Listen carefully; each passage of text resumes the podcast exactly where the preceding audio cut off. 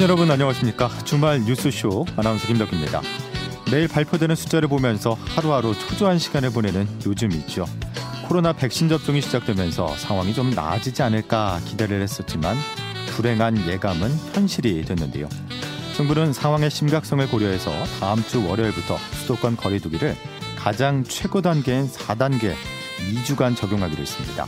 한동안 우리의 삶도 우리 경제도 위축되는 것은 불가피하겠죠.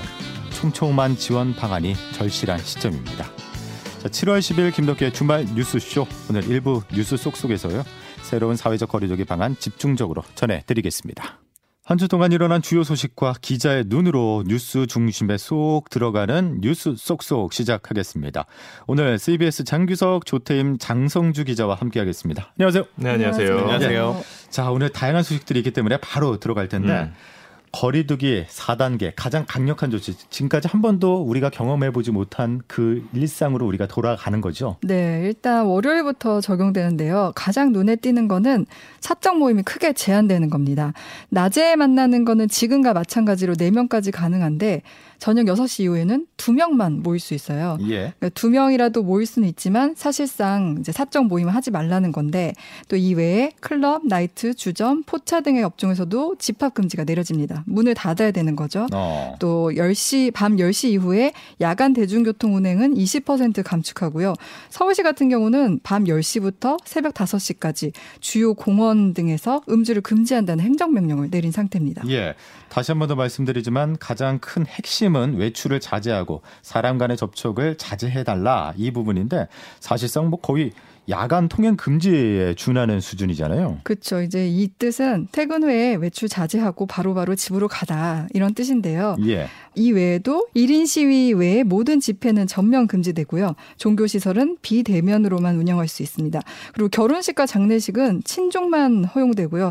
또 우리 직계 가족 경우는 이제 8명까지 모일 수 있었잖아요. 그렇죠. 네, 이것도 금지됩니다. 또 어, 그러니까 이 경우에도 동거 가족이나 아동, 노인, 장애인 등 돌봄이 필요한 경우 임종을 지키는 경우 이때만 예외가 인정됩니다. 예. 그리고 스포츠 관람장에서도 이제 무관중으로 운영이 되고요. 네, 복지시설도 이용시설의 50% 이하로만 운영할 수 있습니다. 또 관심을 갖게 되는 게 이제 그 2학기부터 원래 전면 등교 방침이었거든요. 그렇죠. 학교. 그리고 지금 방학도 사실 얼마 안 남은 상황인데 다음 주부터 뭐 유치원, 초중, 고등학교 모든 학교에선 전면 원격 수업이 전환됩니다. 근데 이렇다고 하더라도 이제 돌봄이나 기초학력이 필요한 경우가 있잖아요. 예. 이때는 소규모 지도가 가능하다 이런 방침입니다. 아, 우리의 일상이 참 많이 달라지는 건데 그 경제적인 측면을 좀 돌아봐야 될 것 같은데 재난지원금 문제도 이번 주에 이슈가 됐었잖아요, 장 기자님. 네, 그렇죠. 그 재난지원금은 뭐 줄 때마다 논란이죠.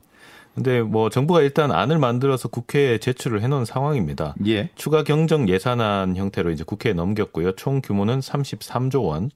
어, 본 예산이 558조 원이니까 본 예산의 5%가 넘는 규모로 꽤 큰 규모입니다. 예. 네.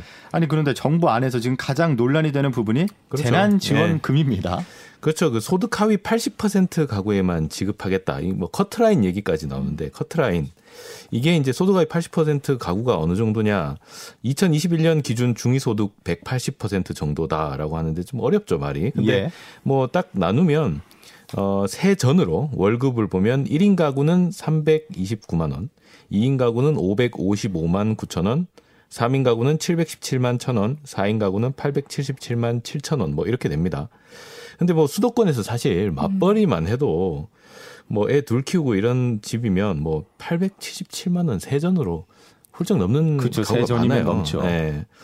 그래서 뭐 맞벌이 이거 어떡할 거냐 이거 네네. 못 받는 사람. 네. 어? 저돈 많은 사람들은 혼자 외벌이한 사람은 자산이 좀 많아도 받는 사람들도 있을 텐데 우리 같이 이렇게 흑수저로 진짜 그냥 월급만 받는 사람들 어떡할 거냐 이제 뭐 그걸로 또 논란이 커지니까 정치권에서는 아 그래 뭐 맞벌이 좀 구제를 해줄까 뭐 이런 얘기가 나오는데 그러니까 또 이제는 아니 그러면 내가 나는 외벌이긴 한데 자녀가 지금 회사 다니면서 돈 버는데 이거 어떻게 할 거냐 예, 예.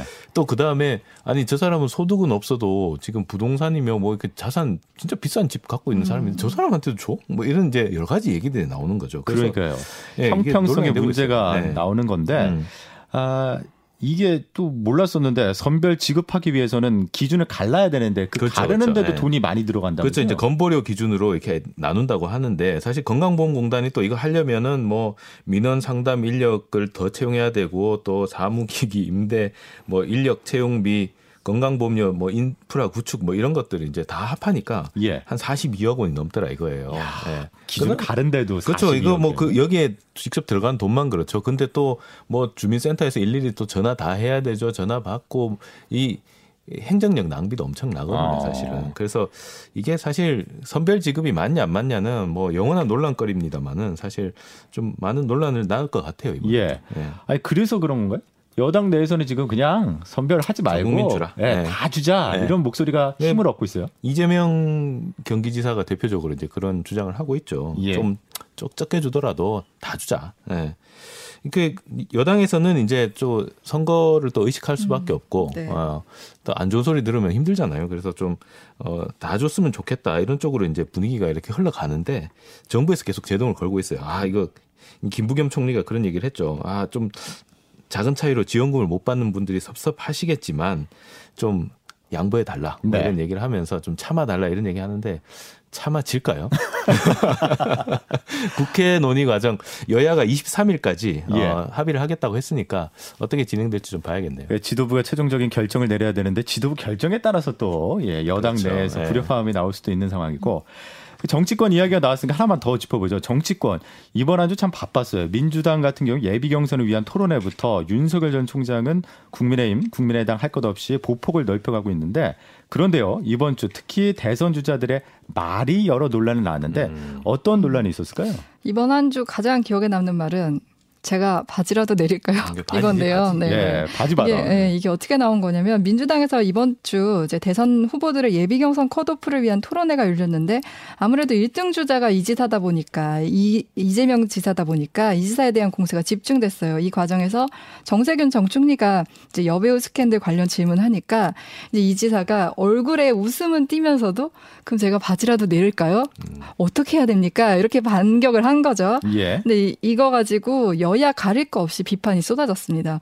민주당의 박용진 후보는 이거 봉선이었으면 폭망했다 이런 얘기도 했고요. 또 야당에서는 뭐 대, 대통령 후보가 이런 말을 해도 되냐 이렇게 비판이 나왔는데 이 지사는 결국 이제 마지막 토론회에서 답답해서 그랬다 하도 이제 그런 질문이 많이 나오니까 답답해서 그랬다 이렇게 사과를 했는데 예. 이게 사실은 경선을 통과하더라도 본선에서도 이 문제는 계속 이 지사의 발목을 잡힐 가능성이 많습니다. 무섭더라고. 어. 약간 이렇게 위압감 느껴진다고 해야 될까요? 네. 그러니까 웃고는 있었는데 네, 그러니까 예. 얼굴은 웃는데, 어 이거 막 정세균 총리가 전 총리가. 허허 하면서 아 이거 왜 이러시나? 어, 예. 예. 어. 아니 근데 그 바지 발언 말고도 민주당 내에서 한 번 더 논란이 된 게 송영길 대표 그 대깨문이라는 말을 음. 이 언급을 하면서 또 예, 이슈가 됐습니다. 예, 대깨문이라는 게 뭐냐면 이게 방송에서 얘기해도 될지 모르겠는데 이제 대가리가 깨져도 문재인이라는 뜻이에요. 이게 친문 강성 지지층을 얘기하는 건데 송 대표가 주중에 관흥클럽 초청 토론회에서 이런 말을 했거든요. 그러니까 소위 대깨문이라고 하는 분들이 누구를 누구는 안 된다. 차라리 야당을 뽑겠다 이런 생각하는 순간 음, 음. 문재인 대통령 지킬 수 없다는 걸 깨달아야 된다 이렇게 말한 거예요. 근데 지금까지 당내에서 이제 열성 지지층에 의해 좌우된다는 목소리는 있긴 있었는데 당 대표 입에서 이런 직접적인 표현이 나온 건 처음이거든요. 예. 그만큼 파장이 있었는데 이게 또 어떤 것과 연결이 되냐면 앞서 민주당에서는 경선 연기 요청들이 친문 음. 의원들 중심으로 있었고 또 국민 면접에서는 그 조국 흑서 저자인 김경률 대표를 포함시키느냐 마느냐 가지고 말이 많았었는데 그렇죠. 이렇게 되다 보니까 이제 친문 지지자들이나 의원들 사이에서는 송 대표가 이 지사한테 좀 경도된 거 아니냐 음, 이런 비판이 나오고 있습니다. 예. 어, 여권 말고 야권 쪽으로도 한번 가보면은 윤석열 전 총장도 이재명 지사를 꽤 많이 견제를 했잖아요 이번 주부터. 그니까요. 그러니까 원래는 이 윤 전 총장이 이 지사에 대한 공세를 지금까지는 안 했었거든요. 근데 이번 주 초반에 이 지사가 이제 점령군 발언을 한게 네, 이제 네. 시초가 된 건데 예. 윤전 총장 윤 전 총장이 이 지사의 점령군 발언을 두고 대한민국의 정통성을 부정한 거다. 대한민국을 잘못된 이념을 추종하는 국가로 탈바꿈시키려 한다. 이렇게 말을 한 거예요. 공, 그런데 이렇게 되다 보니까 윤 전 총장이 이제 본격적인 이 지사 공세에 나섰다는 것도 맞지만 또 이게 이념 논쟁, 음. 역사 논쟁으로까지 좀 확대됐거든요. 예. 그러니까 또 이게 또 이걸 가지고 윤 전 총장이 오- 이런 공세 오히려 역효과를 낳았다는 얘기도 있어요. 왜냐하면은 좀 철 지난 색깔론이라는 거죠. 어. 윤 전 총장이 지금 big plate라는 거를 얘기를 하면서 보수도 만나고 음. 야권의 뭐 주요 주, 주자들이나 뭐 인물들을 만나고 있는데 말은 지금 보수색을 띠고 있어요. 예. 또이 과정에서 지금 이번 주 탈원전에 반대하는 행보를 계속 보여주는데 이 과정에서 말실수가 나왔는데 그 후쿠시마 원전 있잖아요. 예. 방류수 문제 그거 지금 국민들이 굉장히 분노하고 예. 있는 사안인데 그거에 대해서도 정부가 과거에는 크게 문제를 삼지 않고 그때그때 정치적인 차원에서 볼 문제가 아니다 이렇게 얘기하면서 일본 정부보다 우리 정부를 탓하는 말을 했거든요. 이렇게 나오니까 이 지사가 이거는 일본 구구 세력 주장이다. 또 이낙연 전 총리는 자민당 총재직에 도전한 거 아니냐 이렇게까지 비판했습니다. 네. 야 이번 주일부터 예. 민주당 같은 경우는 경선을 통해서 본 경선에 그렇죠. 올라가는 네. 분들이 이제 추려지는. 거잖아요. 네. 예. 그래서 어떻게 될지 지켜봐야 되겠고 음. 우리 국제부 장성주 기자 좀 네. 오래 기다리셨는데 아니 지금 시점에서 또 하나 짚어봐야 될 게 문재인 대통령과 관련해서 지금 일본에서는 계속 네. 문 대통령이 온다. 예, 도쿄올림픽 관련해서 네네. 올 것이다. 예, 네. 그래서 정상회담 할 수도 있을 것 같다. 네. 뭐 이런 보도가 나오고 있죠. 어떻습니까? 그렇죠. 이제 지금 일종의 뭐 군불대기를 하고 있는 모양새인데 예.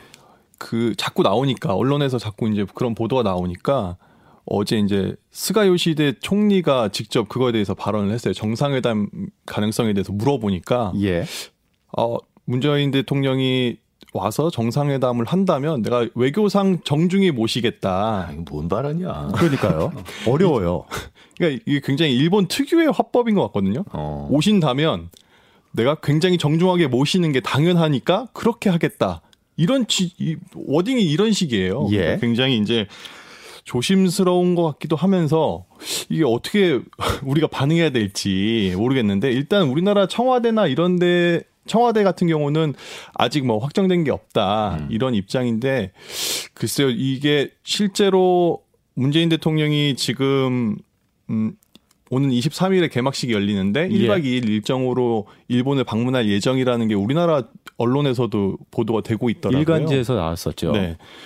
그런 면들을 봤을 때 사실 정상회담이라는 게 사전에 어떤 의제를 놓고 맞아요. 네, 네. 그거에 대해서 어느 정도 조율이 돼서 사실상의 어떤 합의 문에 가까운 합의문 같은 게 나올 수 있을 정도로 음. 조율이 다돼 성숙이. 돼야 네. 이제 정, 정상들이 만나서 그렇죠. 할수 있는 건데 그럼 과연 지금 우리가 일본하고의 어떤 지금 당장 어떤 테이블에 올려야 되는 의제 자체가 굉장히 무거운 것들이 많잖아요. 잘 예. 아시겠지만 좀 전에도 나왔지만 일단 후쿠시마 원전 수- 오염수의 방출 예. 이것도 있지만 지금 뭐 위안부나 아니면은 그 징용 문제 관련해서 그 판결에 가 판결 때문에 지금 일본이 그렇죠. 계속 네. 걸고 넘어지면서 풀어야 될 우리나라하고 숙제들이 많죠. 하고 있기 때문에 과연 그러면 이거에 대해서 우리가 할 수 있는 게 그러니까 합의를 하려면 우리도 뭔가 일종의 뭐좀 내준다고 해야 될까요? 아니면 한 걸음 나아가야 된다고 주고받을 될수 텐데 있는. 그럼 우리가 할 수 있는 게 뭐, 무엇일까라고 했을 때 사실 좀 의문이 들거든요. 그동안에 어떤 정부가 보여줬던 스탠스나 어, 워딩들을 보면 그렇기 때문에 정말 이게 할 것이냐 아니면 그렇다고 해서 우- 만약에 갔는데 굉장히 지금 일본도 코로나 때문에 굉장히 위험하잖아요. 그래서 도쿄도 같은 경우는 긴급 사태를 그렇죠. 다시 예. 선포를 했는데 올림픽도 무관중으로 한다면. 네. 예. 그러니까 이렇게 굉장히 엄중한 시기에 일본을 가서 심지어 문재인 대통령 같은 경우는 임기 말이잖아요. 근데 갔는데 만약에 빈손으로 돌아온다라고 했을 어. 땐 이게 정치적으로 얻을 게 없죠. 지금 도쿄 올림픽 개막식에 어, 참석을 하는 정상은 프랑스 마크롱 대통령이 유일하게 지금 전해지고 있는 거죠. 어. 네, 그리고 지금 조 바이든 대통령은 아- 미국 대통령은 아니고 그 예. 이제 영부인인 질 바이든 여사가 가는지 아닌지도 아직 결정이 안 된. 예. 빨리 좀 해달라고 일본은 약간 요청하는 이런 분위기인 예. 것 같고요. 그러니까 어쨌든 일본 입장에서 지금 최악의 시나리오로 흐르고 있는데 음. 이런 도쿄올림픽을 그렇게 기대를 했었는데 무관중으로 열리는 거잖아요. 그렇죠. 이- 이게 사실은 125년의 올림픽 역사상 처음 있는 일이라고 해요. 사실 진짜 관중 없이. 이게 일본이 이게 뭐 어떤 표현이 좋을지 모르겠는데 일본 이번에 도쿄 올림픽은 트리플 크라운을 좀 아. 세웠다 이렇게 어. 보이거든요. 트리플 크라운. 최초 무관중 어. 예. 그리고 1년 연기된 것도 최초거든요. 아, 네. 올림픽에서. 네. 그리고 도쿄 올림픽이 사실 1940년에 원래 개최할 예정이었는데 당시 제2차 세계대전이 터지면서 예. 이게 한번 취소가 됐어요. 아, 그렇죠. 그러니까 이게 모든 사실상 모든 타이틀을 다 한 번씩 가져가는 거거든요. 취소.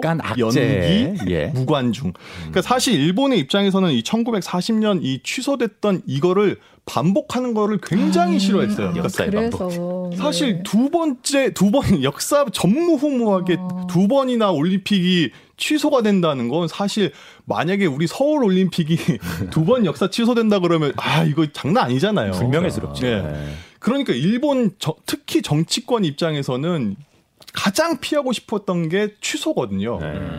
그런데 이렇게 무관중을 결정하고 나서 그래서 스가 총리가 바로 이거에 대해서 어떤 평가를 내렸냐면 그 우리가 이 코로나를 극복하고자 노력하고 있고 희망을 얻을 수 있다는 걸 도쿄에서부터 전파한다는 데 의의가 있다. 이렇게. 승리 안에서 정신 승리. 네. 그러니까 뭐 그러니까 이게 일본의 아주 전형적인 어떤 자세, 음. 올림픽을 대한 자세 이런 네. 걸 보여주는 것 같아요. 그래서 무관중이지만 그렇다고 또 IOC의 그 관계자들은 입장을 허 용을 해준다고 하거든요. 음. 그러니까 이제 국민들은 야 누구는 들어가고 누구는 못 들어가고 이게 말이 되냐 이런 여론이 좀 퍼지고 있나 봐요. 그래서 예. 일본의 한 그 온라인 신문들을 보면 그러니까 사실 지금 이 음주도 금지거든요. 그러니까 외부에서 음. 그런데 선수촌 안에서 음주는 허용하는 지금 분위기거든요. 어. 그러니까 음식점 이름을 선수촌이라고 한대요. 아. 그러니까 아, 우리 선수촌 내에서는 허용하니까. 우리 우리 술집 이름은 선수촌이야. 그러니까 와서 술 먹어도 돼. 네. 약간 이런 비아냥 같은 웃지 못하는 네. 일까지. 그런 것들이 이제 트위터에 사진이 찍혀서 이제 돌아다니면서 삼- 사람들이 엄청 리트윗을 한다고 하더라고요. 예. 그렇기 때문에 일단 일본 같은 경우는 그렇고 또 이제 이 NHK에서 지적한 문제인데 예. 이게 사실 기존 입장은 최대 1만 명 관중 입장이었거든요. 그러니까 그걸 기준으로 했을 때 어, 입장료 수익이 900억엔 그러니까 우리나라 돈으로 한 9,423억 원 정도 되는 금액인데 이 정도의 입장 수익이 예상됐었는데 날아가는 거죠. 무관중으로 하면서 한 9,400억이 지금 공중으로 뜨는 거잖아요. 그럼 이게 그럼 과연 누구한테 전가되느냐? 책임. 도쿄 도민들과 예. 일본 전체 시민들에게 전가가 될 텐데 지금 이렇게 경제가 어려운 상황에서 시민들한테 아, 양해를 구하고 이 정도의 금액을 더 우리가 세수를 좀 충당을 해야 됩니다. 라고 한다면 이게 받아들일 수 있겠느냐. 더 내세요. 이거는. 스가, 스가 총리가 지금 올해 가을에 지금 총선이 있거든요, 일본에. 예. 음. 이게 그러면 이게 넘어갈 수도 있는. 네, 굉장히 이제 어려운 측면이 일본 정치권에서는 이게 좀 있겠다라고 이제 NHK가 분석을 하더라고요. 예. 말 나온 김에 나라 밖 상황을 조금만 더 짚어본다면은 네, 네. 지금 전반적으로 델타 변이 때문에 여러 네. 고통을 겪고 있는데 네. 근데 제가 한 가지 사진을 봤는데 네. 영국 사진이었어요. 네, 네. 거기는 델타 변이는 없는 것 같아요. 난리 예. 났지 지금. 예, 축제 분위기. 그러니까 델타 이게 변이가 쓴 문제야 지금. 없더라고요. 예. 정말 좀 아이러니한 게 이게 델타 변이가 그럼 왜 위험한가 전문가들이 진단하는 이유는 이제 뭐 감염력이 더 전파력이 더 센 것도 있지만 이게 그러니까 초기에 걸렸을 때 증상이 되게 약하다고 해요. 예. 그러니까 일반 코로나 우리가 이 기존에 있었던 코로나 같은 경우는 뭐 발열, 뭐 뭐 몸살, 맡고. 네, 냄새나 예. 뭐맛 같은 걸 못 느끼고 이런 것들이 어느 정도 일정 우리가 기존과는 달랐으니까 느껴져 느껴지니까 검사 받고 뭐 치료를 받는 건데 이게 굉장히 약해진다 그래요. 아. 그러니까 이게 감기인지 아니면 몸살인지 아 그냥 음. 내가 오늘 컨디션이 컨디션 안 안 좋은 좋은 건지. 건지 이게 잘 모를 정도로 약하게 오기 때문에 특히 젊은 층들이 그렇지, 젊은 사람들은 잘 모르지. 그러니까 가장 그 치료가 필요한 게 이제 감염 이후에 확진 이후에 일주일 내에 치료를 받으면 굉장히 빨리 회복할 수가 있는데 예. 이 치료 적기를 놓치기 아하. 때문에 델타 변이가 굉장히 위험한 거다. 그래서 중증 환- 음. 환자도 많고 젊은 층들이 많이 걸린다. 이런 진단들이 나오고 있는 거거든요. 예. 그런데 이제 축구를 보는 게 그러니까 지금 유로 2020 2020을 이제 이것도 1년 연기돼서 올해 열리는 건데 음. 이게 지금 영국 같은 경우는 델타 변이 감염자가 전체 감염 확진자의 한 90% 이상이 델타 변이 감염자라고 해요. 예. 그런데 어 그 축구의 성지라고 불리는 런던 웸블리 스타디움에서 준결승 두 경기뿐만 아니라 이번 11일에 현지. 시간으로 11일에 결승전이 열리거든요. 심지어 결승전 거기서 해. 어. 네, 잉글랜드가 진출을 했어요. 예. 네. 잉글랜드 시민들은 굉장히 지금 흥분을 많이 했어요. 난리 났지. 예. 지금 축제지 지금. 네, 네. 아니 근데 그렇게 축제 분위기인 거 네, 알겠는데 네. 지금 또 코로나 상황도 감안을 해야 될 거 아니에요. 그 결승 진출을 하는 거 확정 지은 날 확진자가 3만 명 넘게. 예. 지금 3일 연속 확진자가 3만 명 이상을 돌파하고 있는데 이게 1월 이후에 이런 상황이에요. 지금 1000명 넘는다고 난리인데 음. 3만 명이 나오고 있네. 그런데 이제 이게 문제가 뭐냐면 예. 그 유에파 그러니까 유럽 축구 협회가 좀 많이 그거를 어, 규제를 좀 완화를 해줬어요. 그러니까 입장을 어떤 식으로 하냐면 어, 유럽은 지금 백신 여권이 있거든요. 그러니까 음. 백신 여권을 제시하거나 음. 아니면 음성 확인서를 제시를 하면 입장을 시켜주는 거예요. 네. 그래 놓고 이제 확진자가 자꾸 나오니까 유에파한테 이제 압박이 좀 들어가니까 유에파 측에서는 야 그 방역 규제는 각국에서 낮춘 거지 우리가 소관이 아니야 이렇게 또 약간 음. 발뺌하고 있거든요. 음. 예. 그래서 약간 논란이 되고 있지만 어쨌든 지금 웸블리 구장 같은 경우는 뭐 6만 명 거의 7만 명에 가까운 관중들이 들어가서 지금 경기를 하는데 예. 심지어 아까 지적해 주셨듯이 마스크를 아무도 안 써요. 아. 그러니까 이게 진짜 어떻게 하자는 건지 아니 이게 대비되는 게 WHO 사무총장이 비극적인 이정표가 세워졌다는 말을 또 했었잖아요. 네네. 예. 그래서 이제 그 실제로 이탈리아의 어떤 한 이 전문가가 지적을 하는 게 우리가 그러니까 입장하는 거 이제 더 이상 어떻게 막을 수 없는 분위기가 됐으니까 뭐라고 얘기했냐면 우리 지금까지 마스크 잘 썼잖냐. 단 하룻밤만이라도 경기가 결승전이 열리는 단 하룻밤만이라도 마스크를 써서 세계적인 파멸을 막아내자. 이- 저 이런 워딩을 썼거든요. 예. 그러니까 이 정도로 생각, 상황이 지금 심각한 거죠. 그러니까 이게 델타 변이가 예. 유럽에 지금 전반적으로 확산하는 모양새예요. 그러니까 뭐 영국 같은 경우는 아까도 말씀드렸지만 이미 90% 감- 확진자의 90% 이상이 델타 변이 감염자고 프랑스는 40%, 독일은 한 59%라고 해요. 근데 미국도 51.7%가 기록을 하면서 그, 그 CDC 질병통 질병통제센터. 네, 거기가 우리나라로 치면 이제 질병 같은 질청 같은 경우인데 거기서 사실상 이제 델타 변이가 지배종이 됐다라고 음. 이제 인정을 한 상황인 거거든요.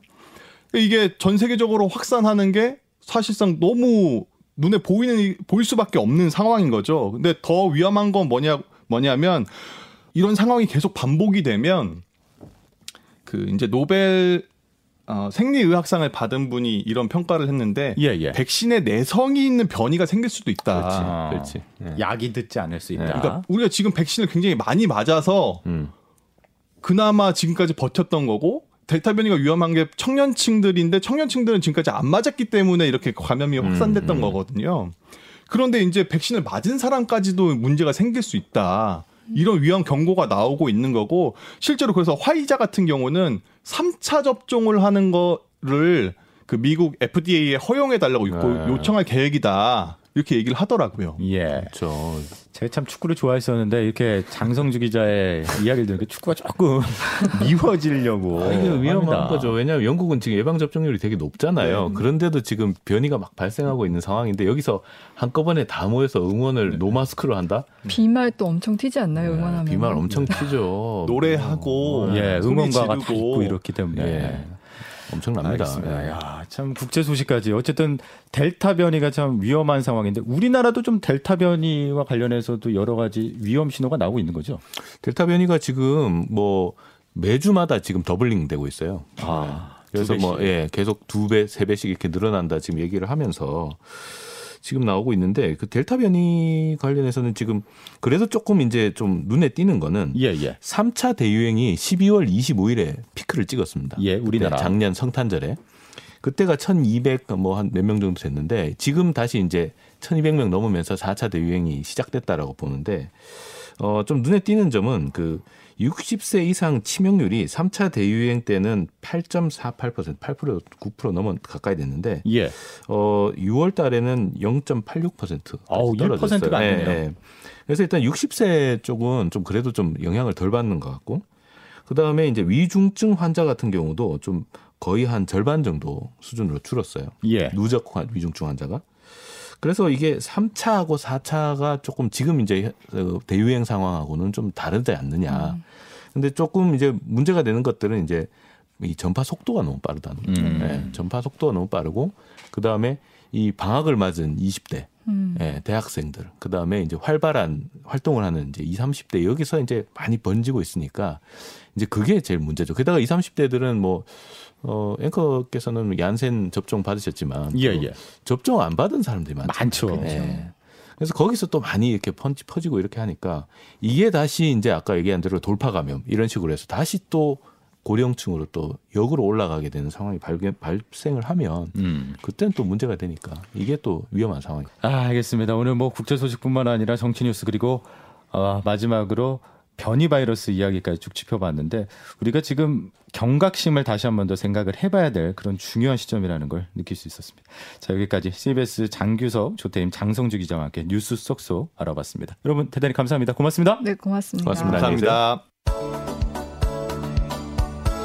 김덕현 주말 뉴스쇼 빠르게 달리다 보니까 1부 마칠 시간이 벌써 다가왔군요.